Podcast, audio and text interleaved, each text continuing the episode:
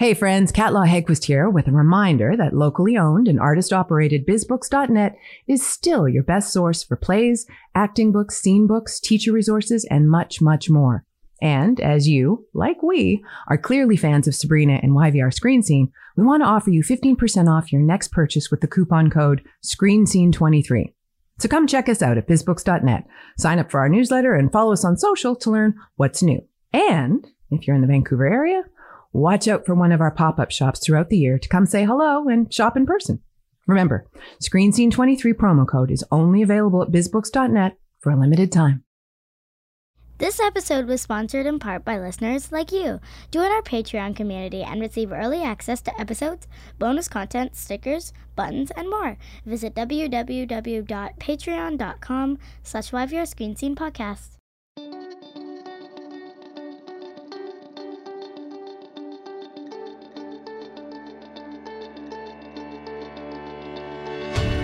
Welcome to the YVR Screen Scene podcast, where we pull back the curtain and expose the beating heart of the Vancouver film and television industry, namely the actors and filmmakers and other talented artists who do the work. Capital T, capital W. I'm Sabrina Rani Furminger. Often, when I write these introductions, especially when it's for someone I've been a fan of for many years. I'll close my eyes and search for a word that sums up what I have loved about their work, a word that captures that je ne sais quoi that makes them such a joy for me to watch. I did that earlier today with Alison Araya. I closed my eyes and I pondered. And almost immediately, one word landed in my mind's eye like a hammer bold. Alison Araya's work is bold. I don't think I've ever seen a performance of hers that isn't bold. And I have seen a lot of Alison Araya performances, beginning with the campy, erotic sci fi short Earthlickers, in which a group of goddesses descend from space with the mission of licking the whole world. Alison co wrote that award winning short, which is a personal favorite of mine. Whether she's playing a loving, if slightly overzealous Tia on Julie and the Phantoms, a family court judge with a firm hand on family law, a fastidious social worker on Riverdale, or a strong willed woman who ends up in a threesome with two superheroes on Peacemaker, Alison seems to lead with her whole heart. Her performances are unafraid and in the boldest font, which isn't to say she doesn't do quiet or understated. That's not what I mean by bold. She's and this is kind of harkens back to Earthlickers, she's vibrating commitment to her characters. Even her nuanced work is 190% committed. Today, we're going to get to know this bold actress, talk about that threesome with Vigilante and Peacemaker, her thoughts on ghosts and superheroes, how she got here, and where she's going to take us next. Let's boldly go. Alison Araya, welcome to the YVR Screen Scene podcast. Oh my goodness, what a beautiful, delicious mm, intro. Thank you so much. I'm so excited to be here. Oh, well, technically you're there. You're here. you're not here. Virtual space. Yes, uh, Al- Alison is in LA right now. Um, so, but I just I couldn't wait any longer. I couldn't wait for her to get back up to the 604. So that's why we had to do this today. Alison, what is your reaction to my thesis statement besides calling it delicious, which honestly it's going to go on my resume? Do, do you see yourself as a bold actress? What do you think it means to be a bold actress? I I think that is such uh, a beautiful sort of um, crowning term for how I approach life and how I approach my work. Um, I believe one of the things that I've always admired in people, and especially the women in my family, is that boldness. Um, mm there's something that really resonates deeply in in leading from that space. Um, so I'm going to take that and put that, hmm, wear that, wear that with pride. Awesome. I love that. I love that this podcast was able to do that for you. You know, it's so funny. I mentioned two big shows, and there have been a lot of big shows, but two big shows that, you know, in my household, I've had the chance to watch both of them. And my kid and I, we watched Julie and the Phantoms. My husband and I, we watched Peacemaker. And, you know, we are all such big fans of, of that work. And those are like, that's been in the last few years, last couple years, really. How do you characterize this particular moment in your career? Oh, wow. You know, it's if I think back when I started out and I wanted everything to happen so quickly, mm. and back then, and I really thought I was so ready when I was a young actor.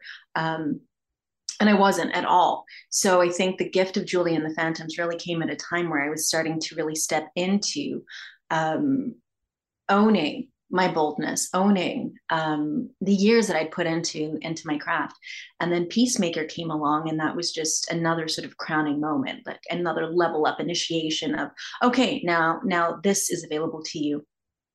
And really, I think a career is those milestones, those chapters, and and that earning of experience and confidence that allows you to step into a new playing field. So, I think both those um, both those opportunities came at a time when I was ready to receive them and do something with them, you know, meaningful. So they've been gifts and really the catalysts of of huge change in my career.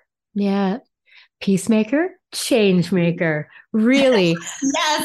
yes you know, look, so talking about like what what it is that you wanted at the beginning of your career career versus what you want now, because I know a lot of actors they go into this career they just want to work, they want to be seen, they want to work, and it almost doesn't matter, you know, what it is. And now after having these two, two particular roles, which both of which we will talk a bit more in depth, but what do you want now? You know, and and what is success to you now, and how has it changed? Hmm, that's a beautiful question. Um, you know, I think part of me being in LA is a redefinition of what that looks like. Um, you know, for me, one of the most important things, um, acting has been a way for me to get to know myself more deeply. And um, yeah, I've been doing this a long time, and it's easy to fall in, in anything, but it's easy to fall into a comfort zone. So I needed to get myself out of my Vancouver comfort zone and really sort of expand myself and put myself into a new pool. So, success for me right now, what does that look like? Doing the things that scare me, pushing beyond my comfort zone, um, getting to work with creative individuals who are as passionate about the work as I am, and um, you know, pulling more of myself this whole life thing, you know, for me right now, what it means is, or what I'm looking at is if you peel away the stories of who you think you are and who you've thought yourself to be because of past experiences or um, what people have projected onto you, when you untangle that and you're left with who you really are, mm. that, that is so valuable and that is so that that authenticity that's really what I'm looking at peeling away. And if I can lead creatively from that space, that's success for me because I got nothing to hide, nothing to lose, and and the space to create from that's exciting, scary as fuck, but so stimulating. Oh, Oh, there's there's so much there. There's so much there. Um, okay, so let's talk about let's talk about Amber and Peacemaker because you talk about something that is you know is scary and as fuck and exciting. Like I was watching you in these scenes screaming and you know yelling and and also then in this like this awesome the threesome in, in the bed and all of that and i was like this is and i remember the day that I think James Gunn had tweeted out something that was like, wow, like Lenny and Alison did some incredible, you know, work today. Can't wait for everybody to see it. Something like that. And that was the first kind of indication like, that's Alison working on with James Gunn. Okay. I'm actually, I'm going to take a step back because I, mm-hmm. as a fan of Earthlickers, mm-hmm. who continues to root for the goddesses from Earthlickers to this day, what kind of history did you have with superheroes? You know what what kind of you know what kind of of passion love history whatever did you bring to peacemaker? Um so my my sort of uh cinematic um initiation was through horror and and some really um, messed up movies when I was a really young kid. And that was through circumstance. And so at a very young age, and I'm talking like seven, eight years old, I was introduced to Troma films. And so, no, wait, what? How were you seven years old and introduced to Troma films? Well, okay, so um, it's so you're going to be calling out some family member in this, right? 100%. 100%. So my parents uh, separated, divorced when I was a baby. and so at around you know whenever visitation started at like six seven years old um, every other sunday i would spend with my dad and he at the time was married to a woman who had two sort of like brothers in their early late teens early 20s and so we'd go to the video store and i would choose like a my little pony adventure and then the rest of the movies would be hellraiser troma films and and so the the torture was I could watch my little pony movie after watching those other movies.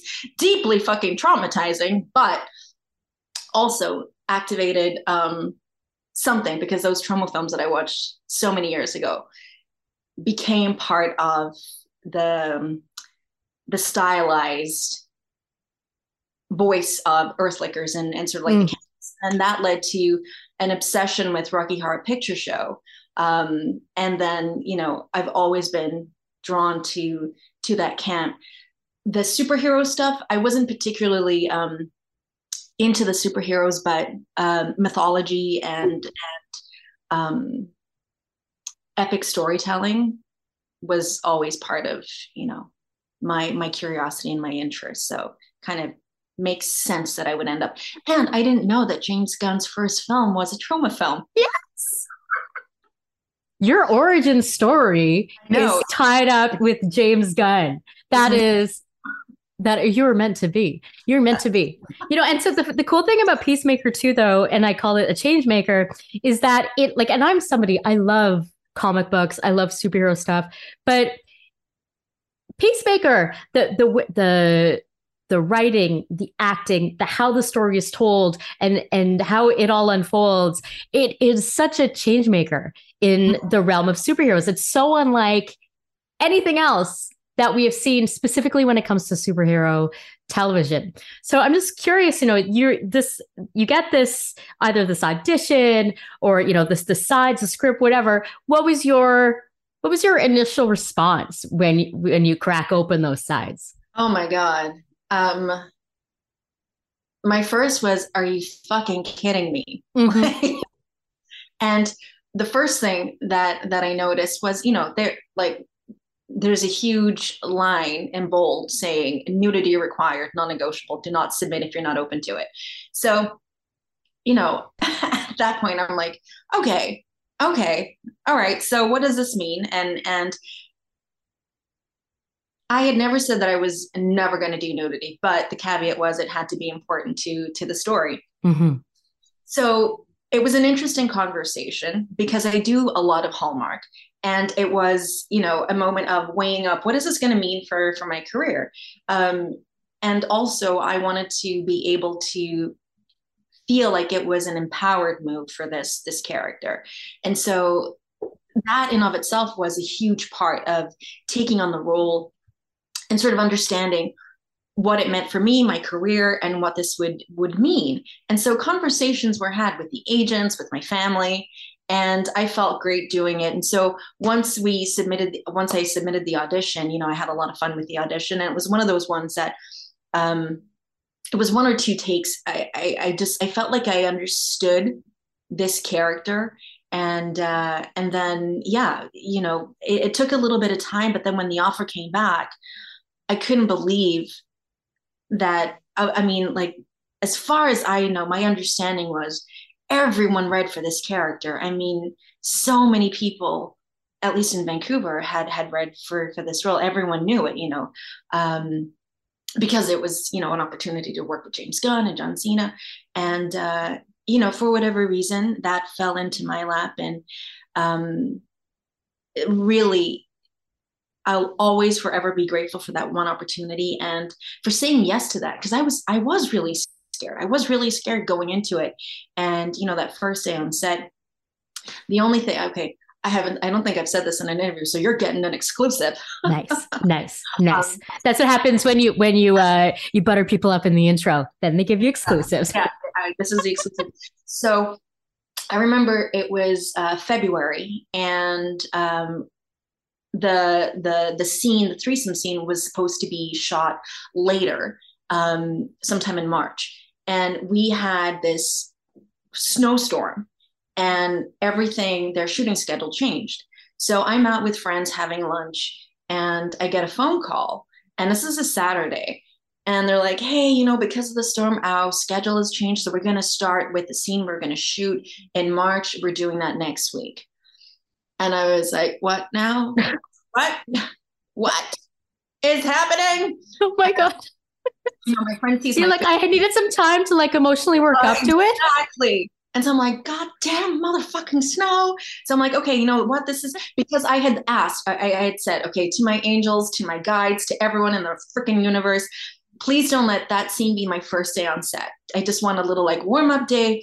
And so my first day on set ends up being that scene. And I was just like, you know what? Okay, I just got to own this and it's all good. And you know what? Everyone was so incredibly respectful and and thank god that the position of an intimacy coordinator now exists because my first thought was i can't believe actresses were put in this position for years before there was an intimacy intimacy coordinator. I mean i just felt so safe so seen so taken care of. Um, and and so I, I was able to relax because the last thing i wanted to feel was like tense. Yeah, you. So, well, I just curious, like specifically for my listeners, because that is a term that we've heard uh, a lot in, you know, in the, especially in the last few months, where you have some of these very older actors being like, "Back in my day, we didn't have intimacy coordinators." Can you talk a little bit about what intimacy coordinators do, and specifically how that one helped you on yeah. the day? Absolutely, so happy to. So the intimacy coordinator's role is to ins- is to sort of liaise between. Um, production and the actor and actors involved in the scene to make sure that um, everyone is feeling comfortable, safe, um, that if any boundaries or any no touch areas um, have been discussed, that that stays um, consistent throughout the takes. And he's really there as a support. So for me, the intimacy coordinator, because there was nudity, um, we had a conversation um, before we shot, and she sort of just walked me through what the day was, walked me through who was going to be on the actual set, how things were going to be set up. And so on the day when I arrived, she just made sure that I was feeling safe, that I was feeling okay, that I had everything that I needed. You know, I was obviously in the middle of the bed, and getting out was not really convenient. So water, snacks, whatever I needed, just hand it to me in bed while I'm, you know, sort of nestled in between these two strapping men. Um, I mean, so, as far as a first day on the job goes, that's um, it's not too bad, Alison. Not too bad at all. It's not too bad at all. And so because because I felt so safe, I was really able to just sort of relax and lounge into that scene and feel like, you know, queen. It was wonderful. Uh, amazing, amazing. Um, I do want to talk a bit more about John Cena in a minute, but let's talk about Lenny though, who is like also a big part of that. Not the threesome, uh, but you know. Uh, no, Lenny. Um, Lenny was amazing. Um, it was so fun to work with him, and I remember after one take when we were just getting into the the fight, he just looked at me and said, "You're terrifying," and I said, "Amazing, thank you." um, you are. I I thank you. I had um, I have so much gratitude um, for for for Lenny because you know he he came with um, so much experience in the, in the comedy world and so much confidence, and so you know um, I've always been an actor that sort of observes what's happening and sort of falls into the the general vibe of of the scene and you know if there's anything that i need to tone down or amp up um, i kind of read how the energy in the scene is going and sort of adjust mm. so when he came in and he was throwing down some little improvs and just created a little space for play and so he opened up this little passage and i tentatively stepped in and then all of a sudden we found our little groove and we found this rapport and we found this banter and so that allowed us to escalate that fight um, to what it was. And then uh, then that allowed us to have you know these little improv moments post the scene that were really fun and and playful. And he was just so open to sort of dance in that space. And and yeah like i really credit him with create opening opening the door and and and then i had the courage to walk through. So yeah i had such such fun time working with him No, we had a two minute conversation, which I will actually pop into the, uh, the, the footnotes of this episode on the red carpet at the UBCP ACTRA Awards because you were nominated for your work yes. on Peacemaker, and I was I was kind of shocked when you you told you told you spoke a little bit about the improv that yeah. you you had the chance to do, and my reaction was you're on this like multi million dollar set with James Gunn, and you have the opportunity to do some improv, and you you started to tell me a little bit, and I'd love for you to expand a bit more more about James Gunn as a director and the kind of the environment that that he created with his megaphone and megaphone, it was so bizarre, but so wonderful because there's this like booming voice, and where is it coming from? uh, it was great. No, um, so we, we we do we do a run of the scene, and you know it's it's not like we're improvising uh, the dialogue in the scene, like after the scene, we'd be able to run a few moments after and just play with it. And I think that does a lot for the actors and the characters for us for me anyway as, as the actor it just gives me that sort of uh, primes the the the machine the juices and gets the creative juices flowing and so just gives me a little bit more ownership and then it allows me to find the the voice and the point of view of the character a little more on set you can do that in theory you know when i'm preparing and doing all my notes and and and that i don't know if this makes sense. I'm just geeking out on, on the work but Love in my in my own preparation it's so insular. It's so it's, it's work that i do in solitude and, and i'm limited in my infinite imagination but only sort of in my perspective of how i see it going. But the difference of being on set and actually doing it and having that live feedback with another actor there's something that happens that you can prepare for. And that was the joy of improv on set is i didn't i'd never met lenny before. I didn't know how um, you know how characters would engage and what that marriage would look like on screen. And all of a sudden this this sort of energetic thing happened and this banner and this like ripping each other to shreds uh, and we both delighted in it and it was so fucked up but so funny um, and it was yeah it was uncensored and and that james gave us permission to explore that um, was such a gift because then in my mind what it meant for me as an actor was like okay here is a big deal set you know this is probably one of the bigger budget shows that have come to vancouver these are some of the biggest names that have come to work in vancouver and i'm giving this opportunity and i'm standing my own and i'm throwing down something this is good this is like that next level confidence that gives me that sort of permission to go, okay, yes, I have something to offer. And no one is going to do that for you. That's something that you have to earn and own for yourself. And so that was a big catalyst for sort of like this this sort of level up in confidence in my work and boldness. Um, yeah. Oh. I mean, I, I'm a fan of so many of your performances, but definitely that is that is like up there. And I can't even imagine anybody else. I know that you said a lot of people read for it, but I can't imagine anybody else but Alison Araya in that particular role. Um, be, before we move on, because I do, my daughter would, Mariana would not be happy with me if we do not talk about Tia Victoria.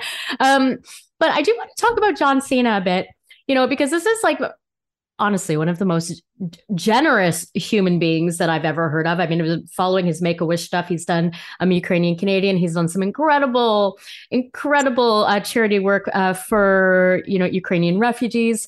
Um, but you know, this was my first time seeing him as you know uh, number one. I mean, for a lot of us, first time seeing him as a number one. You know, on a on this this kind of series, TV series. What, what kind of qualities? You know, and yet he's he's a superstar. You know, he's he's he is a superstar with these giant arms and infinite talent.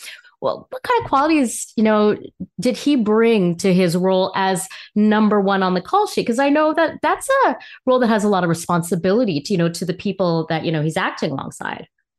100%. And, you know, it's always, it's, it's for me fascinating to observe the number one on the show because it is such incredible pressure.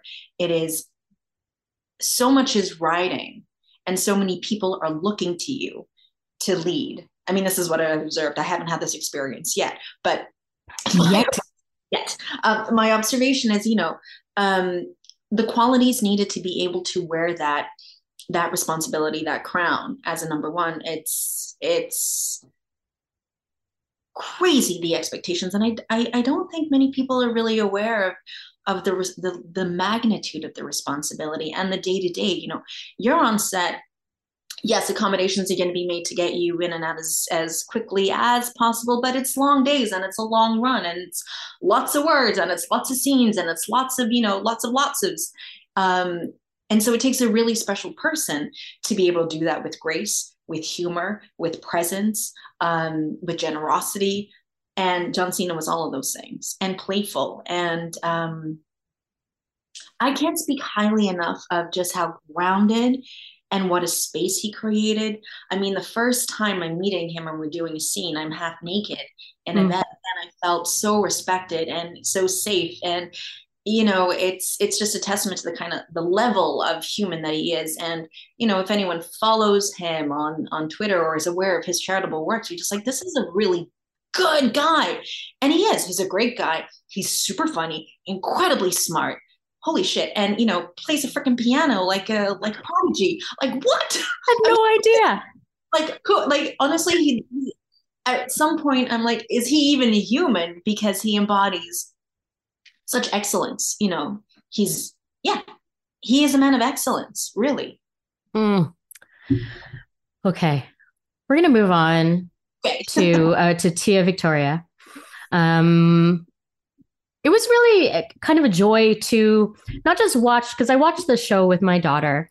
Uh, so it was a joy to watch with my my daughter to see and you know to see like all this young talent and then all this Vancouver talent, you know, but also to see you um, on social media, you know, uh, and, and, the kind of feedback that you were getting from fans and the chance that you actually, the, the opportunity, you got to be Tia Victoria, was it, you know, um, anti Victoria, you know, like you, you actually got to, you know, embody, uh, you know, Latina auntie, you know, is it, tell me about what this role, what this role meant to you, you know, and, and, cause I, I, when I watched you in this role, I mean, granted, there were jo- there was there were ghosts, there's music, there's grief, like there's all these things that are part of it, and family. But I also saw a lot of joy in your performance as well. Like, am I right in observing that?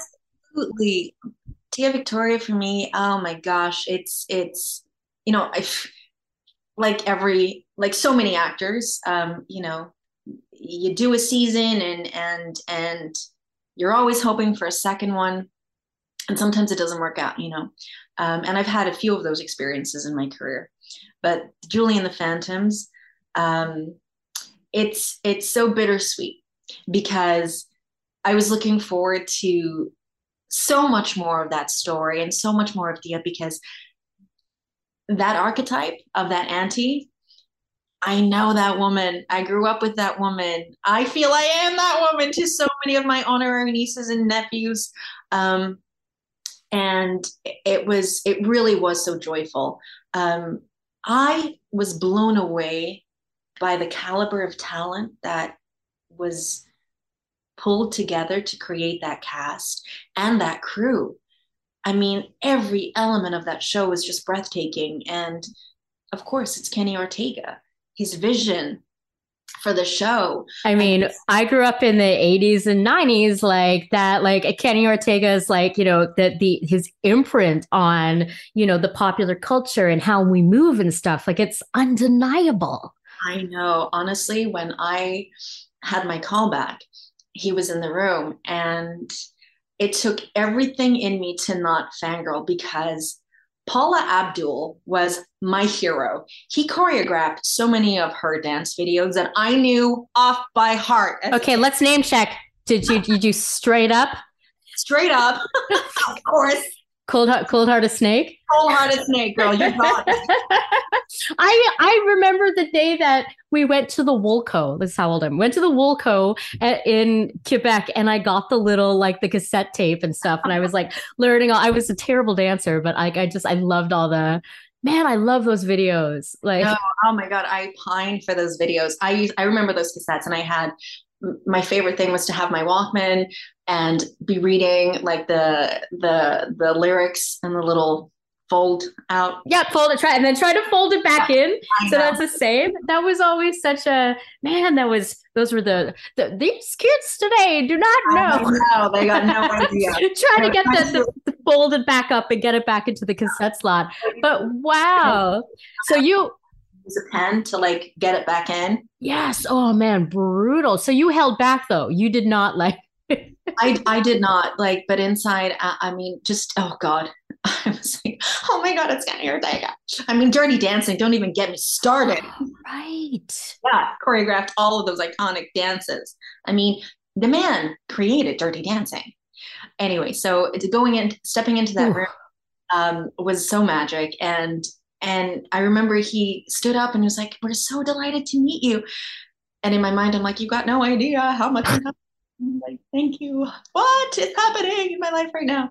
Um, but that whole experience was was so joyful, and that character really um, was the first time I really got to, uh, at that level anyway, engage with a new audience, and the fans were just so loving and supportive, and um, responded to the character so beautifully. And you know i'm just so like it's been a couple of years now since the show came out but those fans are still um so supportive and show so much love and ah they're just it's wonderful Okay, so let's speak to speak to these fans. And so I just want to say I live very close to West Broadway, Kitsilano, Hollywood Theater.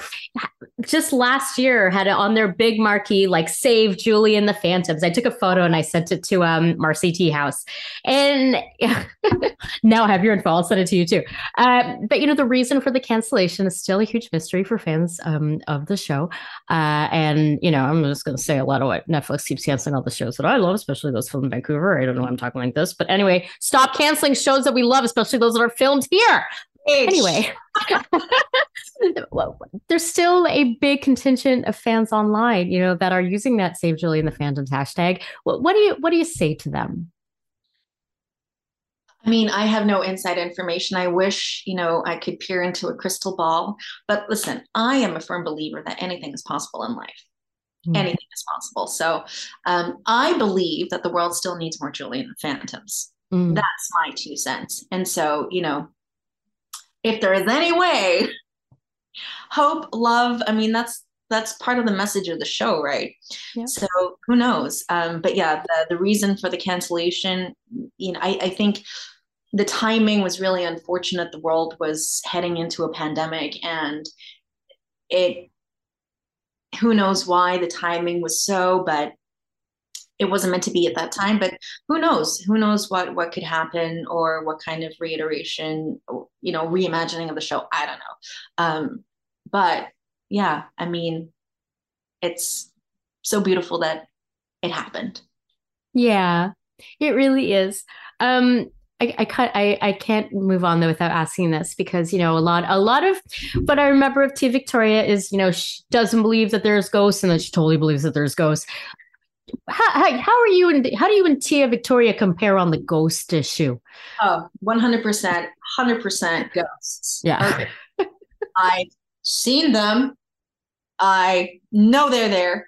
Um, yeah, I've always, I think it's also part of the Latin culture, or at least, mm-hmm. you know, um, there is uh, a reverence for the spiritual realm.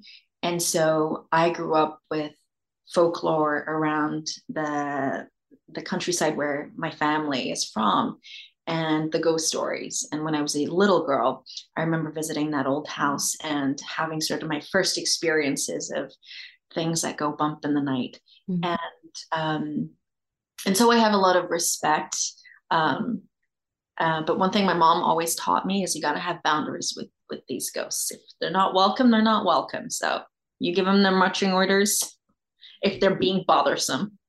Yeah, you are not here for pushy ghosts. Yeah, exactly. No. Alison, how do we get here? I like paint a picture of of who you were as a kid. Like, what kind of a kid were you, and what were some kind of hints that were present in your childhood that you'd end up in in this incredible whirlwind life you've created for yourself where you get to have threesomes with superheroes and go ghost hunt hunting as Tia. A story.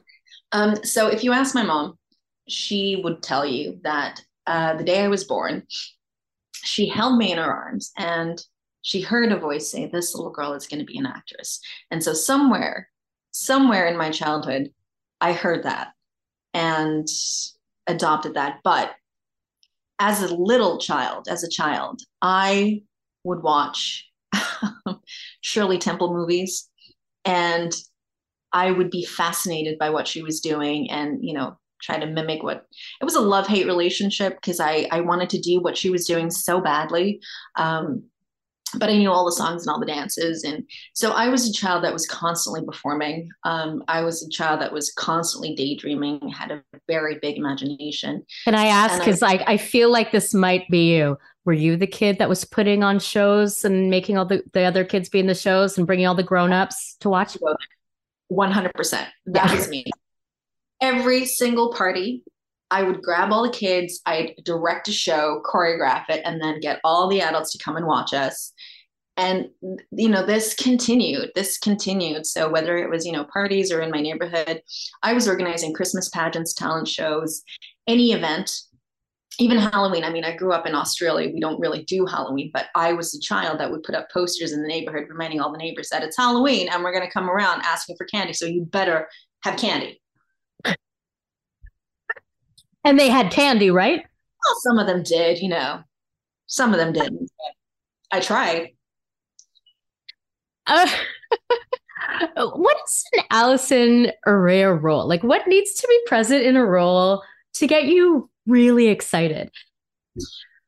To get me really excited, um, oh gosh, you know,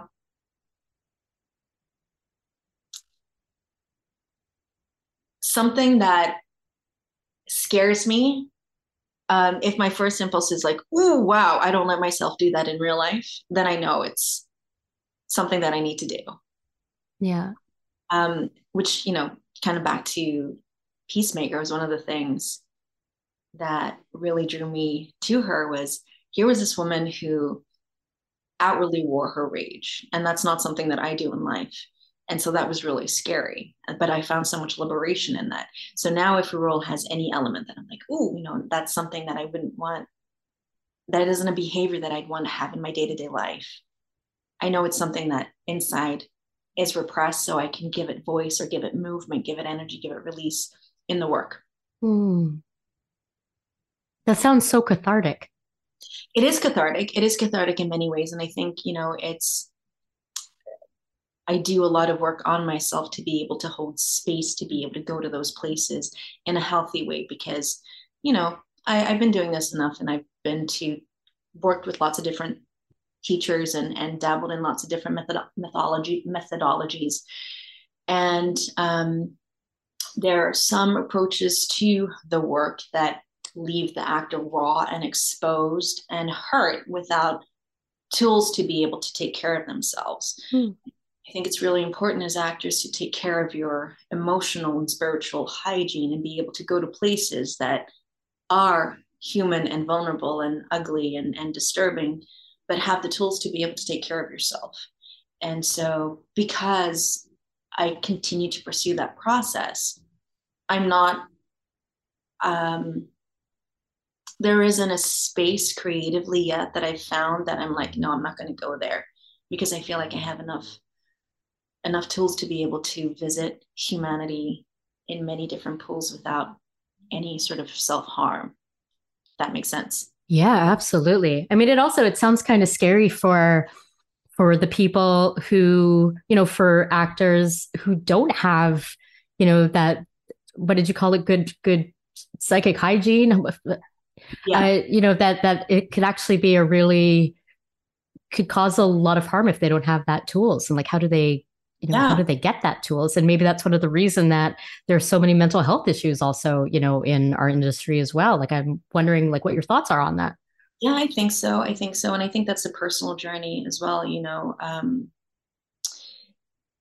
there's always i mean one of my first acting teachers said this and and i really rejected the concept but with time i've found a lot of truth in, in the statement. She said, you know, every actor is seeking validation in some form. And and in many ways, I think that's true. And there's a part of that validation that's being sought that speaks to a deeper wounding. And it doesn't have to be necessarily hugely traumatizing, but there is that void. And I think as human beings, we carry that that that void that we try to fill with many different things throughout the chapters of our lives. Um, for a young actor coming into this and maybe catharting their way through their life in their work can be very confusing and and can feel like it is that catharsis is the release and speaks to elevating text or, or actually doing the work but i think it can be confused and and so you know that's something that i've learned mm. and that's only that's something that you can only learn through experience and it comes with you know yeah with that trial and error um right like you shouldn't have to suffer in no. order to to deliver a good performance or to really access a character that's that's exactly it. And i've seen and experienced what it feels like to have been pushed to that space of needing to suffer. And it's it's i mean life has suffered enough. Um, for me now at this point whether i'm playing an amber or whether i'm playing a Tia the the fountain has to be joy. It has to be joy because at the end of it if there isn't that that was so fucking scary but so fun then then something's been missed. Because that's yeah. why it's that joy. Of all the roles you've played and i mean all of the roles you've played which one is closest to who you are? I think i live in a piece of every single one of the characters i've played but the hmm. closest oof. That's hard. As a gemini i can't answer that because i'm like I'm a different person every minute. Um, but yeah, a character that sort of, I mean, I don't know. I think there's a lot, a lot of me in in Tia Victoria, definitely. I think there's a lot of me in Amber, um, but different sides of the spectrum. But you know, and there's so much of me in Goddess X and in Earth Lickers. Um, yeah, yeah. I uh, sorry, I didn't realize you were a Gemini when I asked that question. Uh, I some of the people that I love most in the world are Gemini, so yeah, absolutely, absolutely. Okay, are you ready to play some favorite things? Yeah, let's do it. Yeah, so but favorite things, not actually a game, and there's no prize except you know my continuing love and adoration. Basically, I'm going to ask you what your favorite thing is of a thing, and then you you kind of answer not the first word that comes to your mind, but you know, uh, because I've had it's not a word association game, but you know, like something that that because I've I've had people who are like I'd be like superhero, they'd be like ah Batman, I'm like really Batman. They're like it was just the first one that came to mind, so don't do that. It's got to be something you actually like. Okay. Mm-hmm. Okay. Favorite activity to do in your trailer? Sleep. I love to nap in my trailer. Turn the lights down low and take a good nap. That's my favorite thing to do. And are you actually able to to nap? Like I can't I can't nap. I can't I need to have a body pillow. I need to have a, you know, humidifier, like a podcast like it's just it's a cat on me. You know, you're able to just fall asleep easily? I am a wonderful napper. It's one of my my very many skills, but I I'm I can nap just about anywhere anytime. Amazing. I'm actually a uh, little, little jealous. A little jealous. Okay. Favorite midnight snack? Midnight snack.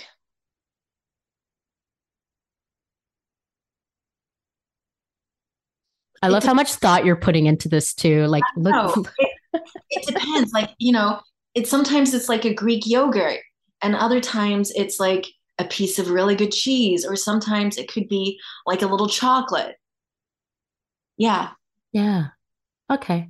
Some, but something that's got to like to hit the spot and satisfy. It's got, yeah, it's going to have a richness to it. It yeah. has to be rich and satisfying. Okay. Okay. Bold, like you. Okay. Oh, I'm, I'm learning a lot. I love these answers. Okay. Favorite song to blast when you are alone in your car? Oh my gosh. This is tough. Again, as a Gemini, it depends on my mood. But I gotta say, tear us apart INXS. Ugh, Oh, every time. great answer. Great answer. Man, that's actually, that would be a great karaoke song too. I should add that to my little note I have on my phone because Do it. you might, you seem like a person who would love karaoke. You're a karaoke person. I love karaoke. I am I am I'm so not gifted when it comes to singing, but I have so much passion. That's all you need for karaoke is passion. Exactly. Exactly. But I sound fucking awful.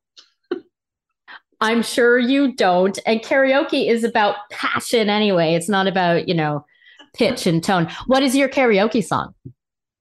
Oh, um, Living on a Prayer is the number one. Dude. Amazing. Amazing. Okay. Wow. Seriously, learning a lot. Okay.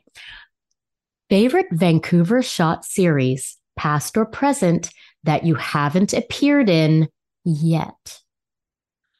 Ooh, oh man. Ooh, so tough. Um, really wanted to be on the killing. Really wanted to be on Bates Motel. Oh, The L word. Um you would have been perfect on all of those. yeah, yeah, yeah, yeah. Okay, good answers. Good answers. It's kind of an unfair one, but we'll we'll do it. We'll do it. Okay. Favorite superhero. Woof. I gotta go with my OG, Wonder Woman. Yeah. 100% Wonder Yeah. Woman. Did you watch the Lynda Carter one and then she would do the that's so spinning? much- I know. I'm like, it's not Wonder Woman unless she spins. Come on, people. No one and I I no one no one spins like Wonder Woman. And she's the real deal too, eh? Lynda Carter, like Honestly, like I was just, I actually, she just tweeted this morning, um, just an angel, just an angel. And I don't know what it was about her, Wonder Woman in particular. She brought such femininity and badassery to that role. It was just, for me, the embodiment, I've never said this, but the embodiment of the divine feminine. really. Yeah. Intelligence, beauty, and sexy badassery.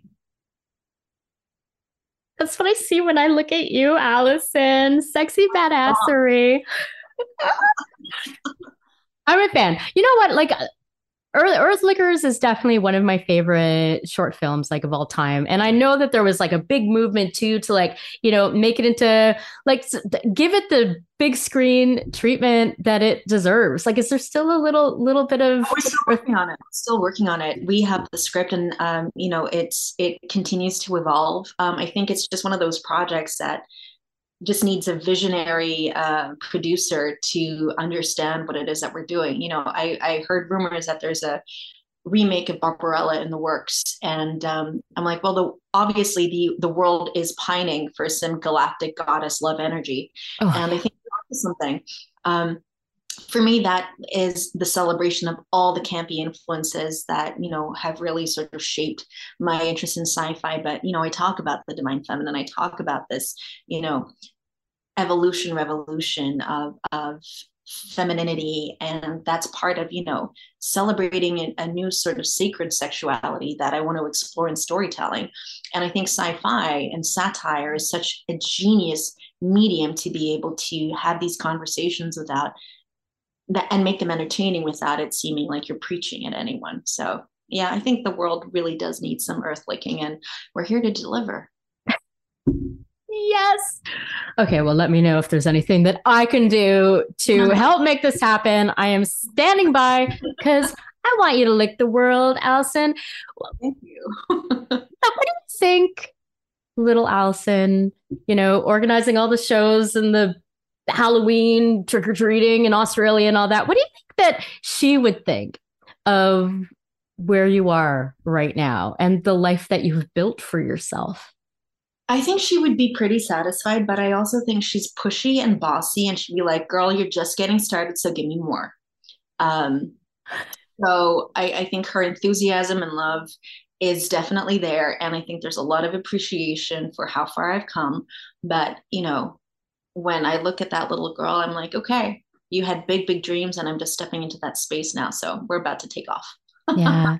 I wonder if if you feel the same way as I do. And I, I suspect that you do, but I feel a huge responsibility to 10 year old me 11 year old me you know like i i want to make her I, I constantly thinking about like if she would be proud knowing that i am she you know and and she is me but i'm like I, like would how would she feel about this like would she would she would she be as stoked you know as as i am? And if she's if i'm not making her stoked then what am i doing? Mm-hmm. no i feel the same way and i think it's beautiful. It's it's a nice sort of check-in. Part of me to be able to look back at at that young child and and for me it's am i living up to your dreams? Am i living up to you know the adventures that that you envision? Because i think as we get older it's so easy and i speak for myself only to to become cynical and a little jaded and a little skeptical of the world. And years turn into decades and you carry that skepticism and that cynicism and it just starts to harden you in places that were the the openings to your imagination and your hopes and dreams.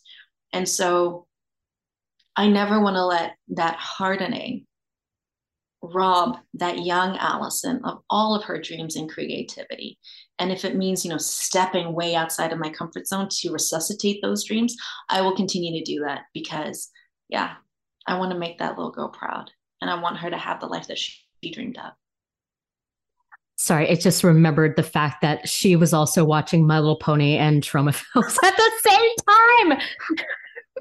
She might have needed an intervention, but hey, it kind of laid the foundation for where we are today, which is just you're an absolute delight. Yes, I'm so glad I finally got you on the podcast. Alison Araya, thank you so much. Oh thank you. This has been such a joy. Such a, I mean, you are you are joy personified where can our fans find you, follow you, celebrate you, tap into that joy, follow your earth licking journey on the yes. social media, not in real life? That's creepy. Yes. uh, on the social media is La Alison Araya on Twitter and Instagram. And, uh, you know, I regularly post on those two uh, mediums. And I guess next up for me, you can catch me on Lucky Hank, which comes out March 19th on uh, AMC, Bob Odenkirk's new show. Um, and uh, and then you know, is wait and see. Wait and see. Wow. Okay. I cannot wait to get you back. And we're going to meet up in the studio and I'm going to show you all of my my nerd shit that I had growing up, but that's now in a glass case because I can do that. I'm a grown up. All right. Thank you. Thank you listeners. Please like, subscribe, leave us a review if you're so inclined. They help us find new listeners and we can keep having fucking rad conversations like the one that we had with Alison today. You can find us at www.yvrscreenscene.com. Follow us on Twitter and Facebook and Instagram at YVR and at Sabrina Arnf. The YVR Screen Scene podcast is hosted and executive produced by me, Sabrina Rani Mera Furminger. I'm the only one to blame, and it is edited by Simon Furminger. Special thanks to Mariana Furminger for recording our Patreon ad, to Paul Furminger for technical support, and to Dane, not Furminger, Devil A for the original music. Core, not Furminger Dane, you are a Furminger to us. YVR Screen Scene is a division of Fish Flight Entertainment. Join us next time for another deep dive into Vancouver's dynamic film and television scene. And cut! Hi, friends. Kat Law here, and I'm excited to introduce you to thedramaclass.com. Thedramaclass.com provides online workshops and classes designed to provide inspiration and instruction in the sometimes overlooked areas you need to be successful in your acting career. Things that they don't often cover in studio classes. Things like tax prep for actors, the power of costume in getting a job, what to do if you primarily work on camera and find yourself with a voiceover audition, what you can do to adjust your performance to the camera lenses being used, and so much more. Maximize your opportunities by filling in the gaps that will make your craft your career. Visit us at thedramaclass.com, sign up for our newsletter, follow us on social, and explore what will take you to the next level.